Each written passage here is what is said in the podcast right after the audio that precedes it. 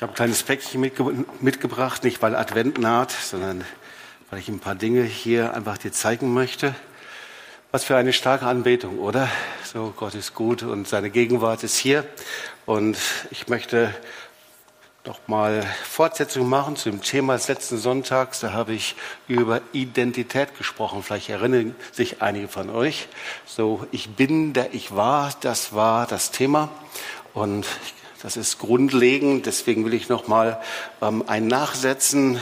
So, das Thema heißt, bin ich, der ich bin? Fragezeichen. Drei Kennzeichen einer gesunden christlichen Identität. Und die Frage ist, warum ist die Frage nach Identität so wichtig? Was macht eine tragfähige christliche Identität aus. Ja, wir haben am letzten Wochenende gelernt, Identität ist nichts Statisches, sondern kann stärker werden, kann schwächer werden. Und die Identität fragt, wer bin ich oder wie sehen mich die anderen? Und wenn ich diese Frage nach Identität eben nicht beantworten kann, dann leiden wir sehr schnell unter Isolation oder lehnen uns ab oder verstecken uns hinter Selbstschutzmechanismen, Misstrauen gegenüber anderen. Und so lohnt es sich, dass wir uns damit beschäftigen und das Wort, das wir uns anschauen wollen, das steht in 2. Mose 3, Vers 13 und 14. So Gott ist der Gott der Identität. Und die Uridentität, die entdecken wir natürlich in seinem Namen. Wir kennen die Geschichte von dem brennenden Dornbusch und Mose ging darauf zu und Gott stellt sich vor, als Moses ihn fragt, was ist denn dein Name? Und so können wir nachlesen, Gott sprach zu Mose, ich bin der ich bin. Und er sprach, so sollst du zu den Kindern Israel sagen, ich bin der hat mich zu euch gesandt. Und dieser Name ist auf Hebräisch, Hebräisch Haya Asher Haya. Ich bin, der ich bin. Ich bin, der ich sein werde. So hat also der Predigtitel auch eine etwas unterschiedliche Bedeutung. Ja, ähm, so bin ich, der ich bin. Ja, das ist eine Frage erstmal in der Gegenwart. Ja, wir schauen also nicht in die Vergangenheit, nicht in die Zukunft. Ist das die Frage? Und viele denken, dass ich jeden Tag neu meine Identität definieren muss. Oder aber, der, wenn ich das Ich bin groß schreibe, dann heißt das, bin ich selbst so wie Gott, so wie der Gott ich bin. Also manche haben mir gesagt, Jups, das ist schon sehr philosophisch, wie kann man denn darüber nachdenken? Äh, aber wir kommen dann zu dem wichtigen weiteren Punkt, nämlich ich bin, dieser Name Gottes, ist eben auch der Name, dass wir zum Bilde Gottes geschaffen sind, als Ebenbild Gottes. Wir sind durch die Gnade und Liebe Gottes geschaffen als sein Geschöpf und als sein Ebenbild. Und so, wir beschäftigen uns heute mit den drei Kennzeichen einer gesunden Identität. In guten Zeiten denken wir nicht so sehr über unsere Identität nach, aber ähm, es ist eben, wenn wir unter Druck kommen, wenn Krisenzeiten da sind, so wie in der Corona-Zeit, da, da dampft das unter dem Kessel, da kommt es einfach hoch oder die Dinge kommen dann eben raus, was in uns ist. Wenn ich unter Druck komme, wenn Krisen da sind, dann denke ich eben drüber nach. Und so, ähm, ich brauche mal jemanden, der mir mithilft, der ein bisschen äh, Kraft hat. Komm doch mal äh, so, ähm, äh, du kriegst das Tellerchen hier in die Hand. Und das Zweite, es ist so wie bei einer Zitrone. Die Zitrone habe ich mitgebracht und diese Zitrone hier, ähm, wenn sie normal ist und ähm, nimm mal, dass das dein Leben ist, die Zitrone, und es kommt Druck von außen und versuch mal einfach zu drücken, richtig fest zu drücken, ob der Saft rauskommt. Ähm, da musst du dich schon sehr anstrengen. Es, ich, du könntest das sehr wahrscheinlich. Ja, ich traue es dir zu. Ähm, aber was passiert ist, ich habe hier ein Messer mitgebracht, wenn eben Druck kommt und da sind eben, jetzt schneid mal, Bärbel, du, hast das letzte Mal auch gemacht, heute im ersten Gottesdienst, und du schneidest eben hier äh, ähm, Kerben hinein, das sind eben die Wunden, die Verletzungen, das, was du davon getragen hast in der letzten Zeit. Die Dinge, die eben nicht bearbeitet worden sind. Und vielleicht, Bärbel, du schneidest das da mal rein, unten. Ähm, und das soll es ja geben, habe ich mir sagen lassen, dass wir diese Dinge eben mit uns herumtragen. Ähm, und dann kommt eben der Druck von außen. Ich glaube, das reicht schon. Ähm, und was passiert jetzt? Jetzt darfst du noch mal drücken. Ja, ja, da kommt, na Gott sei Dank, es hat funktioniert, ja. Da kommt der ganze Saft raus und ja, das ist das, was vorher schon da war. Vielen Dank. Ähm, das ist jetzt nicht neu. Also wenn Druck kommt, wenn Krisenzeiten kommen, dann kommt etwas bei uns raus, was wir vorher schon mit uns getragen haben. Und leider ist es nicht so nett wie dieser Zitronensaft, sondern meistens ist es dann eben mehr wie bittere Galle und Gift und Negatives und Dunkles. Also Krisenzeiten sind Zeiten, wenn ich unter Druck komme. Ähm, ja, wann passiert das? Ähm, Arbeitslosigkeit oder wenn ich die Leistung nicht mal so bringe, von der ich denke, dass ich bringen müsste. Die Beziehungen gehen kaputt. Äh, Krankheit, ja, wie die Corona-Zeit, wirtschaftliche Krisen. Oder aber auch Zeiten von Veränderung sind eben auch Zeiten, ähm, in denen eben wir nach Identität fragen. Vor Karrierefrau, jetzt Mutter, Windel wechseln, kochen oder was weiß ich. Ja, Identitätskrisen, was mache ich? Oder vorher genauso auf Männer bezogen, äh, Karrieremann, jetzt verheiratet, Familie und wie gehst du jetzt mit deiner neuen Rolle um? Oder aber du bist Migrant, du bist hier, bist äh, ähm, kommst zum Beispiel aus der Ukraine und jetzt lebst du hier in einem fremden Land, in einer fremden Kultur, eine Frage der Identität. Wie gehst du damit um? Ja.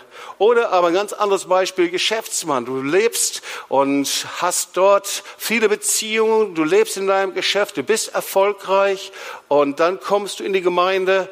Zwei wie unterschiedliche Welten. Wie gehst du damit um? Also es geht um die Identität. Eine ganz aktuelle Frage heute. So eine Frage, wie definiere ich mich? So heute ist die Frage, bin ich Mann oder bin ich Frau? Wie, wie definiere ich mich selbst? Diese Frage beantworte ich heute nicht. Aber ich habe noch etwas anderes mitgebracht, um über Identität zu sprechen. Das ist hier diese Mezzo-Mix-Dose. Ich mag es nicht so sehr, Mezzo-Mix. Hier steht aus Deutschland seit 1973. Ähm, so, Frage ist mal, wie viel Kilo kannst du auf diese Dose draufpacken? Was denkt ihr? So eine kleine Umfrage. Was denkt ihr? 50 Kilo? Oder 100 Kilo? Wer bietet mehr? Mehr oder weniger? Du schüttelst den Kopf darunter. Einige sagen mehr. 150 Kilo? Wer bietet noch mehr? Da hinten. Was denkst du denn? 200 Kilo? Du hast ja im letzten Gottesdienst hier. Du hast ja gar nichts sagen. Okay. Du kannst auf diese Dose 300 Kilo draufpacken. Das ist schon ganz schön viel. Ja, du nimmst den Matze zum Beispiel, legst ein Brett drauf. Matze, wie viel Kilo wollen wir? 90 Kilo, sagen wir 90 Kilo, ganz freundlich geschätzt. 90 Kilo hier einfach, ja. Nimmst du den Matze da drauf.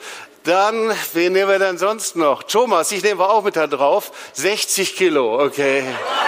Ja, Heinz 120 Kilo. Also ich will nur in kein Fettnäpfchen treten, ja. Auf jeden Fall, hier kommt ein Brett drauf und hier steht alle 300 Kilo, wenn sie voll ist. Wenn ich sie aufmachen würde und würde ein paar Schluck raustrinken und sie halb entleeren, würde sie sofort zusammenkrachen. Sie könnte das Gewicht nicht halten. Das heißt, Identität hat viel mit dem zu tun, wie gefüllt du innerlich bist, wie gefüllt wir sind. Ja, und von außen kannst du das der Dose nicht ansehen, ob sie voll oder ob sie leer ist. Und genauso kannst du es eben einem Menschen auch nicht ansehen, ob er innerlich gefüllt ist oder ob du innerlich leer ist. Aber das entscheidet, wie du mit Druck, mit Krisensituationen eben umgehen kannst. Das ist eben die Frage der Identität. Und viele Menschen ist es so mit diesen Dosen. Sie sind poliert, sie sehen gut aus. Weiß ich, ob Mix jetzt so gut aussieht, auf jeden Fall. Ähm, so, in der Gesellschaft ist völlig normal. Wir sagen, es kommt aufs Äußere an.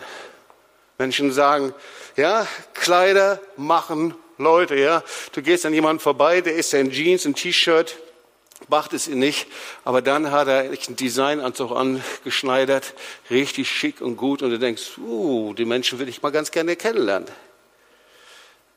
Ja, die äußeren Dinge. Ja, das ist eben dann jemand, der richtig Kohle hat oder Haus, Autos. Aber du siehst nicht, womit er gefüllt ist.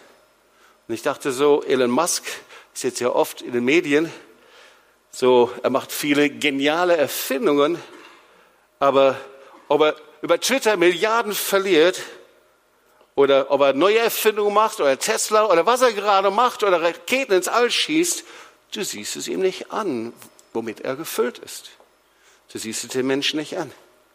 Also ganz gleich, wie ich aussehe, welche Jacke ich habe, welche Jacke du anziehst, ob eine, ob eine bunte oder ein Jackett oder wie auch immer, ich bin darunter der gleiche.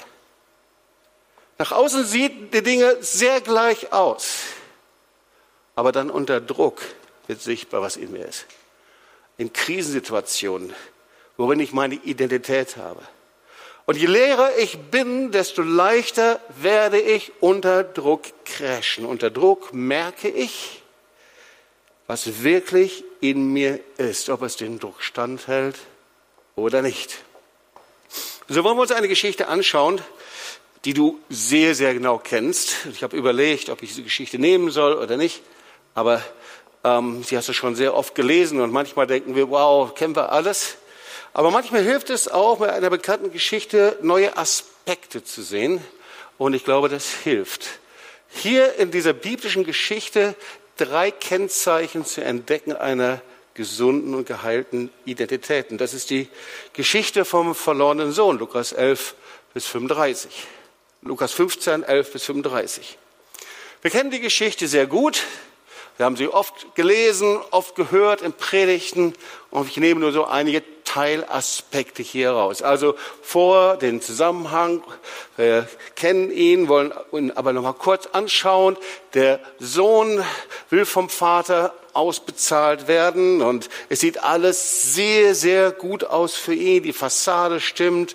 Er hat alles, was man will. Er hat sehr viel Haus, Auto, Freunde, Geld. Und wir lesen, er lebt in einem fremden Land. Ich weiß nicht genau, wo das war. Vielleicht war es Rom, vielleicht war es die Toskana, vielleicht war es irgendwo. Auf jeden Fall ein Land, in dem er gut leben konnte. Und es kam so, wie man es vermutet. Und zwar lesen wir, es kam eine Hungersnot und auf einmal sind wir mitten im Geschehen. Es war eine Wirtschaftskrise. Die Menschen verloren ihren Job. Sie hatten nicht mehr das Geld, die Dinge zu bezahlen. Sie kamen unter Druck und er kam unter Druck und Sorgen. Und hier sehen wir genau diese Situation. Lukas 15, 15 bis 19. Da überredete er einen Bauern, ihm Arbeit zu geben. Und er durfte seine Schweine hüten. Der junge Mann war so hungrig, dass er die Schoten, die er an die Schweine verfütterte, am liebsten selbst gegessen hätte. Aber niemand gab ihm etwas. Schließlich überlegte er und sagte sich, daheim haben die Tagelöhner mehr als genug zu essen und ich sterbe hier vor Hunger. Ich will zu meinem Vater nach Hause gehen und sagen, Vater, ich habe gesündigt gegen den Himmel und auch gegen dich. Und ich bin es nicht mehr wert, dein Sohn zu heißen. Bitte stell mich als einen deiner Taglöhner ein. So die Geschichte bis hierhin. Also, wir sehen, er nimmt den ersten Job, den es gerade gibt. Und dieser Job, der ist so mies, so übel, dass er darüber nachdenkt, eben zu seinem Vater zurückzukehren. Ja, so. Und wir lesen hier etwas, was sehr interessant ist. Und ich glaube, dass es eine authentische Geschichte ist. Er bereitet seine Rede vor dem Vater vor. Er überlegt vorher, was will ich ihm eigentlich sagen? Was sage ich ihm, wenn ich vor ihm stehe? Und da sehen wir hier diese Rede. Er sagt eben, als er vor dem Vater steht, ich will, ich habe gesündigt gegen den Himmel und auch gegen dich. Und so sehen wir es hier, zwei Sätze, die es sich lohnt anzuschauen mit unterschiedlicher Bedeutung. Der Sohn sagte zu ihm, Vers 21, Vater, ich habe gesündigt gegen den Himmel und auch gegen dich und bin es nicht mehr wert, dein Sohn zu heißen. Interessant, zwei Teile. Der erste Teil ist ein Fakt, ist real. Ich habe gesündigt und so war es auch. Er hat gesündigt. So wenn ich Gott nicht mehr liebe, dann misstraue ich ihm und dann breche ich seine Gebote, dann breche ich aus. Weil das Wort Gottes sagt, wer mich liebt, der wird meine Gebote halten. Und so hat er gegen den Vater rebelliert, ist ausgebrochen. Sünde heißt, dass ich das Ziel verfehle. Sünde heißt, dass ich aus der Gemeinschaft mit Gott ausbreche.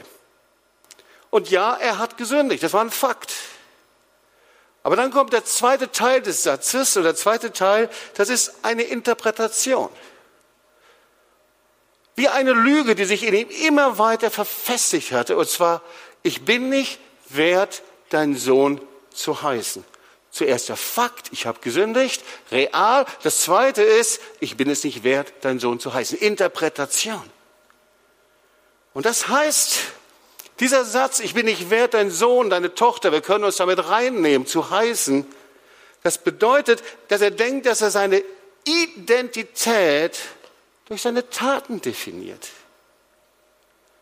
Er sagt zu seinem Vater, Vater, ich tue etwas für dich, damit ich am Ende des Tages einen Lohn bekomme. Lass mich ein Taglöhner sein. So wollte er es sagen. Und schau mal, viele Christen und viele Menschen haben so eine falsche, so eine ungesunde Identität.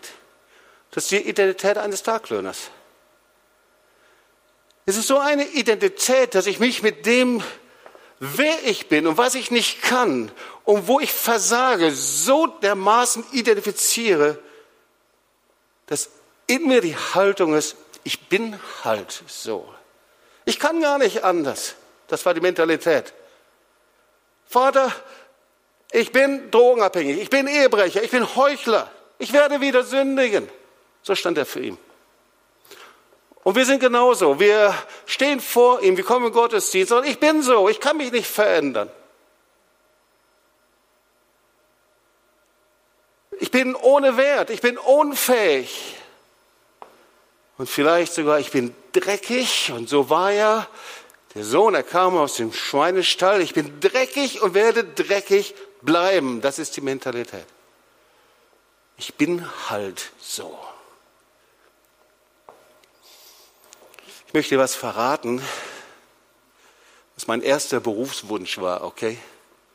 Da war ich so ungefähr fünf oder sechs Jahre alt und wir lebten in einem Haus, wir hatten dort einen Hof, der war nicht so sehr breit, vielleicht drei Meter breit und acht Meter lang, aber der hatte was ganz Interessantes. Der hatte so einen Kanal. Und dieser Kanal, ähm, da liebte ich es als Kind, ich weiß nicht, ich war vier, fünf Jahre alt, ich liebte es daran zu spielen. Und ich nahm dann so einen Stock und ich äh, holte all den Schmodder und den Schmutz und all das raus. Und ich wurde immer dreckiger und dreckiger. Und mein erster Berufswunsch war tatsächlich, ich wollte Kanalarbeiter werden. Ja, weil wenn man einmal dreckig ist, dann muss man sich keinen Kopf mehr machen, dreckig zu werden. Ich konnte mich überall hinsetzen. Ich konnte überall mich bewegen. Und schau mal, genauso eine Identität hatte der Sohn. Ja, er hat gesagt, ich bin es nicht wert, ich bin dreckig. Ich will mir das verdienen, aber ich weiß nicht, wie ich mir Liebe und Anerkennung verdienen kann. Und so eine Mentalität haben wir selber oft. Vielleicht nicht nach außen hin, aber in uns. Lass mich etwas tun, damit ich mich besser fühle. Ich glaube, so ein Kennzeichen so einer ungesunden Mentalität ist auch, dass man sich nichts schenken lassen kann. Ich weiß ja nicht, ähm, wie das so bei dir persönlich ist, aber ich habe das besonders im Schwabenländler besonders entdeckt. Ich habe immer gedacht, wenn ich jemanden schenke, zwei Tage später kommt ein Geschenk zurück. Komisch. Stück Kuchen, Stück Kuchen zurück. Und dann schaukelt sich das hoch, dann wieder hin und wieder zurück und der eine schenkt, bis ich entdeckt habe, das ist besonders hier im Schwabenländler sehr beliebt. Wenn ich was bekomme, gebe ich was zurück. Und dahinter steckt irgendwie man kann sich so schwer was schenken lassen. Und dann gibt es diese Geburtstagsorgien. Oh, man kommt dahin, unheimlich viele. Und manchmal frage ich mich, wie viele kommen wirklich, weil sie gerne wollen und wie viele kommen, weil sie verpflichtet fühlen. In meiner Familie, oh, das rieche ich immer so. Da hat man so viel getan bei meinen Eltern, das Elternhaus, weil man sich verpflichtet gefühlt hat. Das ist kein Ausdruck von Dankbarkeit, sondern ich will bezahlen. Ich will für das bezahlen, was andere mir gegeben haben. Wir möchten etwas tun, damit ich etwas empfinde, was fühle. Und viele sind so aufgewachsen zu Hause, wenn ich, gerade auch in ihrem christlichen Haus, einem religiösen Haus, wenn ich das Richtige mache und wenn ich brav bin und wenn ich die richtigen Dinge tue, dann verdiene ich mir die Liebe. Dann kann es ja gar nicht anders sein. Und so ist das das Kennzeichen religiöser Erziehung. Wenn ich mich richtig verhalte, dann werde ich mit Liebe belohnt. Aber wer weiß, dass das ein Kennzeichen einer Identität ist, die nicht gesund ist. Und deswegen ist es wichtig, dass wir die drei Kennzeichen einer gesunden christlichen Identität kennenlernen. Also, der Sohn fängt gerade an, jetzt gehen wir wieder in die Geschichte hinein, mit seiner unvorbereiteten, mit seiner gut vorbereiteten, nicht unvorbereitet, mit seiner gut vorbereiteten Rede aber der Vater, der lässt ihn gar nicht ausreden. Wir kennen die Geschichte. Er läuft ihnen entgegen, umarmt ihn, küsst ihn. Aber wir müssen das mal so ein bisschen ausmalen. Ähm, ich glaube, jeder von uns weiß, was es heißt, wenn du mal so richtig unterwegs warst, richtig heiß war, du lange transpiriert hast, der eine riecht mehr, der andere riecht weniger. Ja, so, äh, vielleicht hast du Knoblauch gegessen, vielleicht warst du irgendwo, wo du den Geruch angenommen hast. Und du denkst eigentlich nur, irgendwie, ich sollte sehr, sehr schnell unter die Dusche gehen oder nicht waschen. Und dann bist du gerade da und dann kommst du jemandem, dem du nicht begegnen möchtest und der will dich in den Arm nehmen. Du machst drei Schritte zurück, weil das willst du nicht. Und hier sehen wir den verlorenen Sohn. Der, der stank nicht nach Knoblauch, nicht nach Körperschweiß. Und ich finde, der Satz passt so gut. Er stinkt wie Sau. Weil er kommt ja aus dem Schweinestall, okay? Ja, und wer so stinkt, der schämt sich in Grund und Boden. Das ist ein Ausdruck von Scham eigentlich. Und der Vater rennt auf ihn zu und er bleibt nicht einen halben Meter vor ihm stehen und sagt, Sohn, ich liebe dich, aber geh erst mal duschen. Du stinkst. Sondern er rennt auf ihn zu, Vers 20, und voller Liebe und Mitleid lief er dem Sohn entgegen, schließt den stinkenden Sohn und mit Verlaub die stinkende Tochter in die Arme und küsst ihn. Der Vater wartet nicht, sondern er macht etwas, er lässt den besten Mantel holen und jetzt wiederum sagt er nicht, Sohn, Sauna, Dusche, Wellnessprogramm, da kriegst du auch den Mantel, sondern über den stinkenden, ungereinigten, transpirierenden, dreckigen Sohn nimmt er den besten Mantel, den er hatte und legt ihn um ihn und genauso über seine Tochter. Das erste Kennzeichen einer gesunden christlichen Identität ist der Mantel.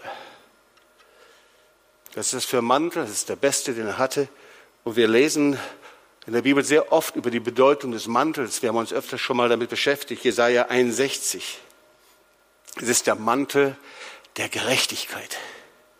Ich freue mich im Herrn, meine Seele ist fröhlich in meinem Gott, denn er hat mir die Kleider des Heils angezogen und mich mit dem Mantel der Gerechtigkeit gekleidet, wie einem Bräutigam mit priesterlichen Kopfschmuck geziert und wie eine Braut, die in ihrem Geschmeide prangte.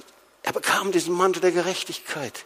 Dieser Mantel, das war ein Geschenk. Der Sohn konnte nichts dafür tun, die Tochter konnte nichts machen. Sie konnte noch nicht was vor sich reinigen, waschen, irgendwas. Keine religiösen Rieden. Der Vater zieht ihn an und legt ihn über seinen Scham und Dreck und Schuld und sagt, ich bedecke deine Schuld. Dafür ist der Mantel. Ich bedecke es. Sacharja 3, 3 bis 4, das ist die Vision vom hohen Priester Jeschua. Und da ist genau die Situation beschrieben. Jeschua aber hatte unreine Kleider an, stand vor dem Engel, der anhob, sprach zu dem, vor ihm stand, tu die unreinen Kleider von ihm.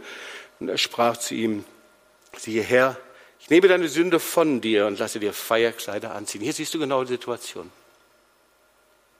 Was das Problem des Sohnes, und du kannst deinen eigenen Namen einsetzen, wenn du möchtest, war, dass er dachte, einen Wert zu haben durch die Dinge, die er beim Vater getan hatte.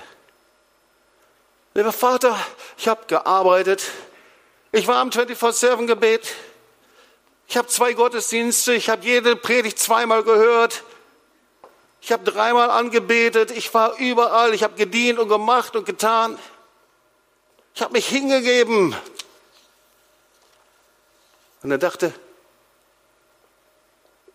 war es doch wert, dein Sohn, deine Tochter zu sein, oder? Aber weil er das dachte, hat er sich durch das definiert, was er getan hat und nicht durch, die, durch das, was er bin. Er dachte, früher war ich es wert, ein Sohn zu sein. Und deswegen hat er gesagt, ich bin es nicht mehr wert. Ich bin es nicht mehr wert. Weißt du, er sagt zu ihm, verstecke dich nicht, wenn du gesündigt hast. Und so kam der Sohn und er sagte, Vater, ich habe gesündigt, ich stelle mich zur Sünde, stell dich zur Sünde, sprich und sprich die Tatsache aus. Aber immer wenn wir das tun, dann kommt der Ankläger. Jedes Mal, wenn wir uns zur Sünde stellen, wenn wir Buße tun, wenn wir die Wahrheit aussprechen, danach kommt direkt der Verkläger der Brüder. Sofort kommt der Ankläger, der Lügner, der sagt, jetzt bist du nichts mehr wert. Du bist hier vorne, du hast Sünde bekannt, du hast die Wahrheit, du bist nichts mehr wert. Du bist nichts mehr wert. Du kannst es vergessen, du hast keine Chance, du hast versagt, versteck dich.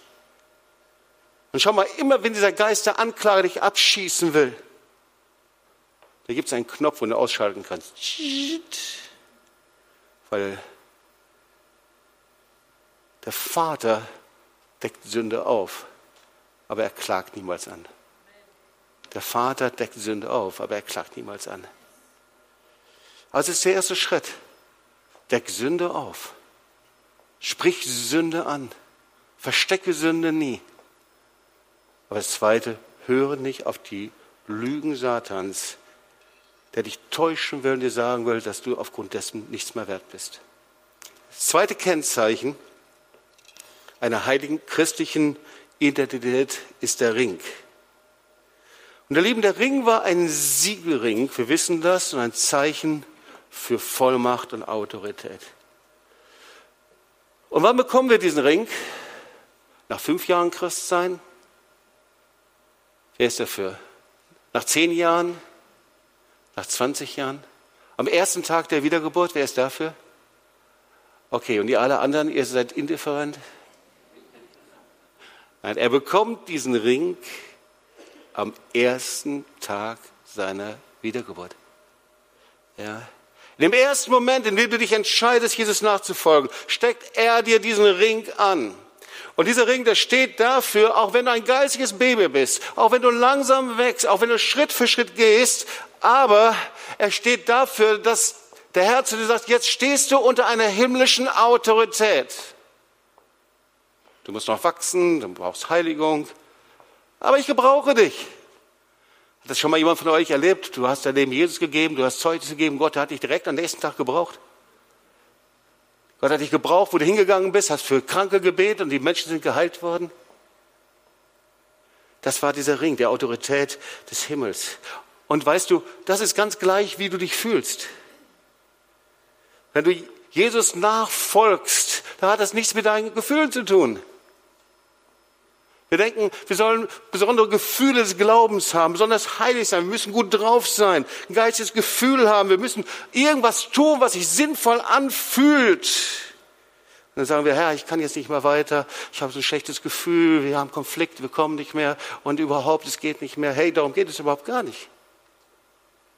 Gott hat dir Autorität gegeben, hat dir einen Ring angesteckt. Als wir jetzt in Paraguay waren, hatten Decke des Schweigens Seminar im Zentrum von Paraguay. Mir ging es so mies. Ich hatte äh, in meinem Magen und Gedärm einige Dinge, die nicht so sein sollten, wie sie sein sollten. Boah, ich fühlte mich so mies, ich fühlte mich so schlecht. Alle Gefühle sagten von mir, es geht gar nicht. Weißt du, dass das meistens der Ort ist, in dem der Herr am meisten tun kann? Weißt du, wenn unsere Gefühle nicht so sind, wenn wir das Evangelium verkündigen, wenn wir das Wort Gottes weitergeben, wenn wir äh, Menschen dienen, wenn wir beten, wenn wir 24-7-Kette gehen, weißt du, dass das eben der Ort ist, an dem, wenn wir uns gerade gar nicht gut fühlen und sehr müde sind, dass Gott am meisten tut? Du hast einen Ring an deinem Finger. Sag mal zu deinem Nachbarn, du hast einen Ring an deinem Finger. Ja, das ist der Ring der Autorität. Und schau mal, das Dumme ist, dass man diesen Ring ablegen kann. Alle Ehepaare wissen das. Es gibt da unterschiedliche Gründe für, man sollte ihn anhalten. Aber diesen Ring der Autorität können wir ablegen. Und immer dann, wenn wir diesen Ring der Autorität ablegen, dann sind wir für die übernatürliche Welt eine absolute Lachnummer. Sind wir als Christen unterwegs und die übernatürliche Welt und auch die sichtbare Welt, die lachen über uns. Weil es sind einfach harmlose Christen. So, ich lege meinen Ring ab, zum Beispiel durch Stolz. Das kannst du schon im der Apostelgeschichte nachlesen und genauso auch in den Evangelien. Da waren die 72 Jünger, die der Herr vollmächtig hat, das Evangelium zu verkündigen. Die taten Zeichen und Wunder und die Dämonen fuhren aus. Und sie kamen zurück, waren völlig begeistert. Herr, sogar Dämonen fahren aus und Kranke werden geheilt. Und Jesus guckt sie nur an und sagt, hm, freut euch, dass euer Name im Himmel angeschrieben ist. Also all das, was hier bei uns ist, das hat Jesus schon erlebt. Wir ziehen den Ring aus durch Stolz. Das zweite ist, indem wir Lügen glauben. Da sind wir unheimlich gut drin. Bist du noch dabei? Hörst du mir noch zu? Ja? Ist jetzt richtig spannend. Indem wir Lügen glauben. Weißt du, wir müssen eins wissen. Wenn Gott zu uns spricht, gibt es immer jemanden, der auch zu uns spricht. Das ist Satan. Wusstest du das? Die sprechen aus der gleichen Richtung. Wenn Gott zu dir spricht, da kommen immer auch Satans Anklagen und Lügen aus der gleichen Richtung. Und das heißt, zu unterscheiden, was Gott jetzt sagt und was Gott denkt, ohne im Wort Gottes zu leben und ohne die Wahrheit des Wortes Gottes zu kennen, ist unmöglich. Das heißt, ich sage dir, wenn du nicht im Wort Gottes lebst, das Wort Gottes nicht in dir lebt, kannst du nicht entscheiden, was von Gott ist und was nicht von ihm ist. Und wenn ich das Wort Gottes, wenn ich die Bibel nicht lese, dann glaube ich lauter Lügen, ist doch klar. All die Gefühle, Empfindungen, alles das, was in mir ist. Das war ja die erste Versuchung Satans im Paradies, als er zu Eva gesagt hat, hat das Gott wirklich gesagt? Ja? Er hat das Wort Gottes in Frage gestellt. Also du brauchst die Wahrheit des Wortes Gottes in deinem Leben. Sag mal zu deinem Nachbarn, du brauchst die Wahrheit des Wortes Gottes im Leben. Ja? Also, du stehst vom Herrn und so ist der Sohn steht vom Vater. Du ziehst den Mantel der Gerechtigkeit an. Du trägst diesen Ring und das dritte Kennzeichen einer gesunden christlichen Identität, das sind die Schuhe. Ich ziehe die Schuhe an. Die Schuhe stehen für die Bereitschaft, im Gehorsam die Wege Gottes zu gehen. Ja, erinnert uns sehr an Epheser 6. So steht und fest, umgürtet an euren Lenden mit Wahrheit, angetan mit dem Panzer der Gerechtigkeit. Hier hast du hier wieder das Kleid der Gerechtigkeit, angetan. Das zweite ist, uns beschut an den Füßen, bereit, das Evangelium weiterzugeben. Das Wort Gottes sagt, wer in mir bleibt, wird Frucht bringen. Da gibt es die spezielle Berufung für Einzelne, sondern Berufe, Zeuge zu sein. Sag mal, du bist berufen, Zeuge Jesu zu sein. Okay, drei Kennzeichen der, der gesunden Identität. Der Mantel der Gerechtigkeit. Das zweite, ich habe den Ring angezogen. Der dritte, ich habe die Schuhe an, der Bereitschaft, das Evangelium weiterzusagen. Und dieser Lebensstil, der wird in der Bibel genannt, dass ich in Christus bin. Der Vater, der Sohn kam ja zurück zum Vaterhaus und lebte jetzt wieder neu im Haus, in Christus. Und wir müssen anfangen, diese Verheißung wieder auszusprechen. So, wer von euch sagt, ich brauche eine Erneuerung meiner Identität? Kann ich mal deine Hand sehen? Es sind einige hier. Und dazu müssen wir was tun. Und das heißt, dass wir anfangen, das Wort Gottes, die Verheißung auszusprechen. Und das wollen wir uns mal kurz anschauen. Ich habe am letzten Sonntag die acht grundlegenden Kennzeichen genannt. Und ich will sie euch noch mal kurz zeigen und habe es noch um zwei ergänzt. Und don't worry, ich werde nicht über jeden predigen, sondern ich werde es nur lesen. Ich bin vor Grundlegung der Welt erwählt. Epheser 1. Das ist das Kennzeichen für jemanden, der in Jesus lebt. Gott hat meinem Leben vor Grundlegung der Welt eine Bestimmung gegeben. Sag mal, ich habe eine Bestimmung in Jesus. Ich bin von Gott gewollt und wunderbar geschaffen. Sag mal, ich bin wunderbar geschaffen. Ich bin von Gott mit Ehre und Hoheit gekrönt. Ich bin sein Königskind. Sag mal, ich bin sein Königskind. Ich bin ohne Vorbehalte von Gott angenommen. Ich habe eine neue Identität in Jesus Christus. Ich werde und bin in Jesus Christus überreich gesegnet. Ich bin von Gott geliebt. Nichts kann mich von seiner Liebe scheiden. Ich bin gerechtfertigt und erlöst. Ich bin ein Kind Gottes und deswegen sein Sohn und seine Tochter und sein Erbe. Sag mal zu deinem Nachbarn, diese Verheißung gelten wir. Und schau mal, wir müssen nicht vor Gott stehen und sagen, Herr, bitte gib mir das. Sondern wir rufen diese Verheißung in der Existenz, indem wir jeden Tag es empfangen und aussprechen und Herrn sagen, danke, ich empfange diese Identität. Ich empfange es von dir. So, und wir kommen zum Schluss, zum Schluss der Predigt. Weil der Heilige Geist macht was sehr Interessantes. Der Heilige Geist wird Folgendes tun. Wir wollen uns den Satz nochmal anschauen. Ich habe gesündigt gegen den Himmel und auch gegen dich. Das ist der Fakt. Und dann, und ich bin es nicht mehr wert, dein Sohn zu heißen. Was macht der Heilige Geist? Und ich glaube, dass er, das möchte er bei einigen hier tun. Er streicht diese zwei Worte durch, dieses nicht mehr. Und es verwandelt sich in einen Satz, ich habe gesündigt gegen den Himmel und auch gegen dich. Und jetzt, und ich bin es wert, dein Sohn zu heißen. Sag mal, ich bin es wert, dein Sohn oder Tochter, dein Sohn zu heißen. Ich bin es wert, deine Tochter zu heißen. Auch wenn ich sündige. Huh. Zwei Worte machen den Unterschied. Anders gesagt,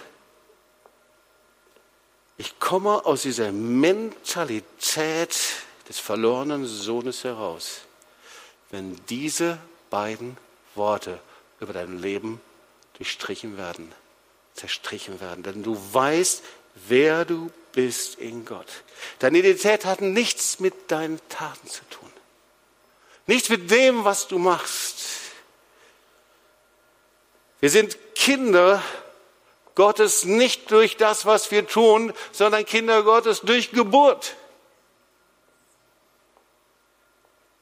Ein Kind kann sich nicht definieren durch das, was es tut. Ein Kind wird geboren.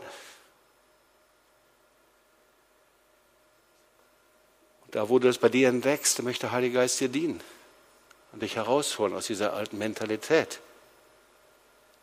Weil schau mal, wenn wir diese Dosen sind, die nicht gefüllt sind mit Gottes Gnade und Gottes Liebe und Gottes Gegenwart, dann werden wir eben Druck und Krisen nicht aushalten. Wir schauen uns noch kurz den älteren Sohn an. Wir wissen, der ältere Sohn, der steht für Christen, die von Anfang an mit Jesus unterwegs sind. Ja, die sich von Anfang an für Jesus entschieden haben. Wir wollen das nur kurz sehen. Er zieht sich innerlich zurück. Und eigentlich denkt er das Gleiche, was der verlorene Sohn denkt. Er sagt, alle Jahre habe ich für dich gearbeitet, ich habe alles gemacht, ich habe dir nicht ein einziges Mal widersprochen. Er hatte die Mentalität eines Tageslöhner. Er war nicht anders als der verlorene Sohn. Er hat geschwiegen aus Angst, gefeuert zu werden. Und er war so sauer, dass der verlorene Sohn ein Fest bekommen hat, dass er nicht ins Haus gehen wollte. Das gleiche Muster wie beim jüngeren Sohn. Da sagt der Vater, alles, was ich habe, gehört dir. Und dazu muss man Folgendes wissen, dass es eben in der Zeit so war, dass ähm, das Erbe unterschiedlich aufgeteilt war. Der Ältere, dem Älteren gehörte zwei Drittel des Unternehmens, dem Jüngeren nur ein Drittel.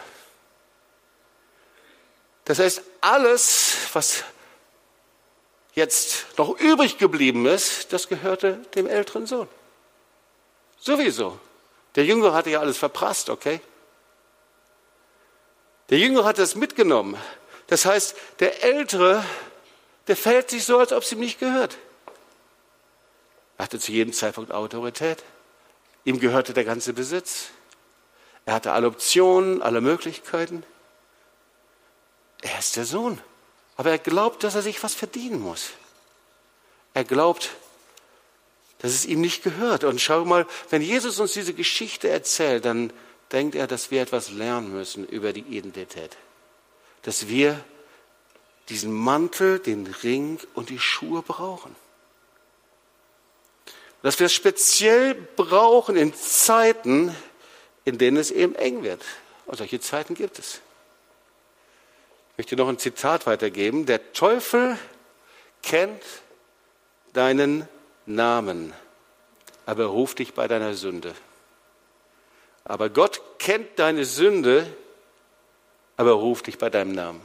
Und wenn du hier bist, du sollst wissen, Gott kennt deine Sünde, aber er ruft dich bei deinem Namen. Er ruft dich heraus. Er ruft dich da, wo du bist. Und wenn du so eine Dose bist und niemand sieht es an in deinem Leben, wie leer du bist, dann ruft er dich heute bei deinem Namen. Er kennt dich, er hat dich hingebracht. So, und er hat dich hingebracht, nicht damit du so bleibst, wie du bist, sondern er will dir eine neue Identität in ihm geben. Nicht eine Schaffensidentität, nicht eine Leistungsidentität, sondern er will dich herausrufen. Und wenn du gerade hier bist und in deinem Geist weigert sich, diese Dinge zu empfangen, dann bist du genau gemeint. Weil der Herr will dich herausrufen aus der schwäbischen Leistungsidentität, aus einer christlich-religiösen Leistungsidentität, die sich etwas verdienen möchte und dann tief enttäuscht ist, wenn Gott die Dinge nicht tut. Die Identität, in dem ich bin, ist die Identität, dass ich weiß, dass ich geliebt bin. Dass ich nichts tun muss, ob ich es fühle oder nicht fühle. Dass ich weiß, er ist alles. Und so wie der Sohn da herausgekommen ist aus dieser Identität, so ruft er uns selber heraus. So die Frage ist, ob du sein Sohn und seine Tochter bist oder ob es heute für dich der Zeitpunkt ist, dass du hinrennst und zu ihm hinkommst. Ja?